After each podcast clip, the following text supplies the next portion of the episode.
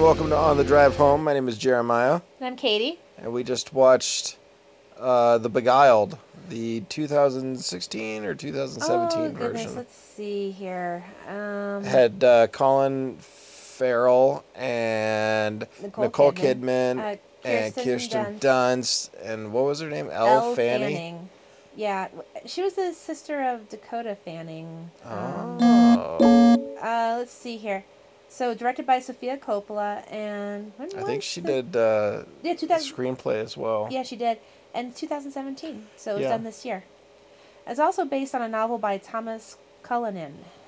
So. And I think well, it might have even been John Wayne, but wasn't there like a there was a Beguiled like uh, an older movie. Um, Let's see here, Beguiled. It was probably I want to say the oh 70s. There's here, 70s. Guile in 1971. Yeah. Clint Eastwood. Clint Eastwood. That's who I was thinking of. Oh, look at that. Uh, yep, same thing about Silver. Anyways, so we we haven't seen the original movie, so I don't know how it compares to it or not. But uh, yeah, basic story is that it's during the Civil War. Mm-hmm. There's these uh, group of women that you know they're just kind of by themselves because their husbands and and fathers are all off in war, and Nicole Kidman kind of takes care of these kids.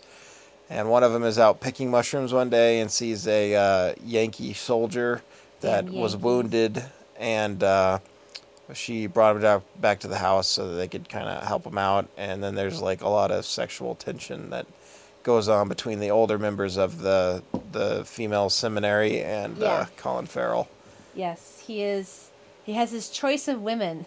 Yeah. in a way. Um, and then you know things could turn bad. You know, so, someone's not happy with him because he wants he's with some other girl or something like that, and then all sorts of stuff starts to happen. Um, so without getting any spoilers, um, so what'd you think, Kate? I liked it. Yeah. I, I actually really like Sofia Coppola. She was she's kind of one of my favorite directors for a little while there. Um, I didn't like Marie Antoinette that she did. I thought uh, a while back. Um, something about that movie just didn't just didn't fit. I, I, see only, that? I only saw parts of it, and I remember seeing like pop music intertwined with like old set pieces and stuff. Yeah. It really did not sit well with me. Yeah, I don't know. There's just something like I I remember watching the making of that, and uh, she said she thought of Marie Antoinette as like a modern day like fashionista girl, you know, that wants um, all the modern good stuff, Mhm. you know, and so she tried to relate it to something to like you know a, a girl in the seventies. Anyways, but that's not the that, that's not the movie there. But um, so yeah, I, I don't know what she really made after that, but I didn't. I remember not liking that one, but this one I actually liked more. Um, she, I don't know. She, she Sofia Coppola does, I think, a great, excellent um, directing job. Like there is some scenes where it was really kind of just creepy, and I didn't know what to think with the movie. I didn't know where I was going, but at the same time, I was really intrigued. Um, certain kind of shots with the mist, and I don't know, made it look kind of really kind of just eerie. Mhm. I don't know. I don't know. That's really. I don't know. If that's the director or the um, lighting or Production or design. production. Yeah, but I really liked how she kind of put it together. Um, but I didn't like how it ended. I think it just kind of ended abrupt, abruptly. Yeah, just- I, I was thinking about it, and it seems like there's just two acts. yeah. There's the act where they they find him, and you know they're they're waiting for him to recover before they send him off on his way, and then something happens, and then there's the second act, and then it just kind of ends. yeah. Like they do, there's there's there's a reason for the ending, but it's like there's no. I mean, for me, I was expecting like a character arc, but none of the characters have arcs. Like they all just kind of. I mean, maybe it's that, that's the point is that they all kind of start the same way, the same place that they end, with the exception of maybe.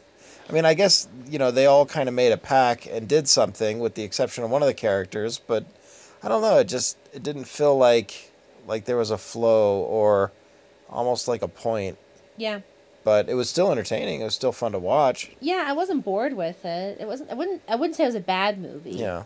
But I wouldn't say it was one of the best. And I've it wasn't, by- It wasn't uh, like Lost in Translation. Yeah, the ending of it was uh like what what they do to end the story was not what I was expecting, so that was kind of interesting. Yeah. So, Yeah, I don't really have much to say about it. The acting was good. The scenery was awesome. Um, it held. I kept on holding on for the whole story, and then it just sort of ended. I can't say I really agree with the ending, so I don't know. Go see Yeah. it and tell us what you think. Yeah. Tell us on our Facebook page. Oh yeah, there you Yeah. go. We got ourselves a Facebook page there. time we mentioned that, it's been I don't know how many podcasts since we have. You know, um, but like I said, wouldn't I wouldn't say it's a bad movie by any means, though. Yeah. Yeah. so what are you gonna rate it? Uh, I'm gonna give it three out of five stars. I'm giving it three too. Yeah. Yeah. This Yeah. is about as three out of five as I can get. Yeah, I agree. Um, but like I, it's just so funny when I see movies like this. Like they're not bad, Yeah. but they're not good. I just I have trouble seeing the point of it. Yeah. I mean, it was entertaining. It was fun to watch. Yeah. But yeah, like why? I totally agree. All right. Well, I guess that's all we got about that one.